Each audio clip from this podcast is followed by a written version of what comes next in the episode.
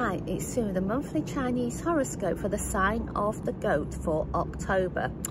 You're curious about a lot of things and there are times when there's so much new information you might want to consider what you really need to know and dig into and what you can let go of.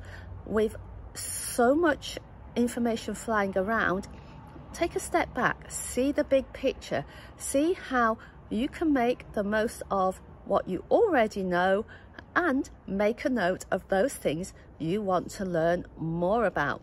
It's such a fascinating world with so many new ideas and things coming along all the time. Enjoy October. If you're enjoying our horoscopes, we recommend sharing and subscribing. Thank you for tuning into Feng Shui Foon.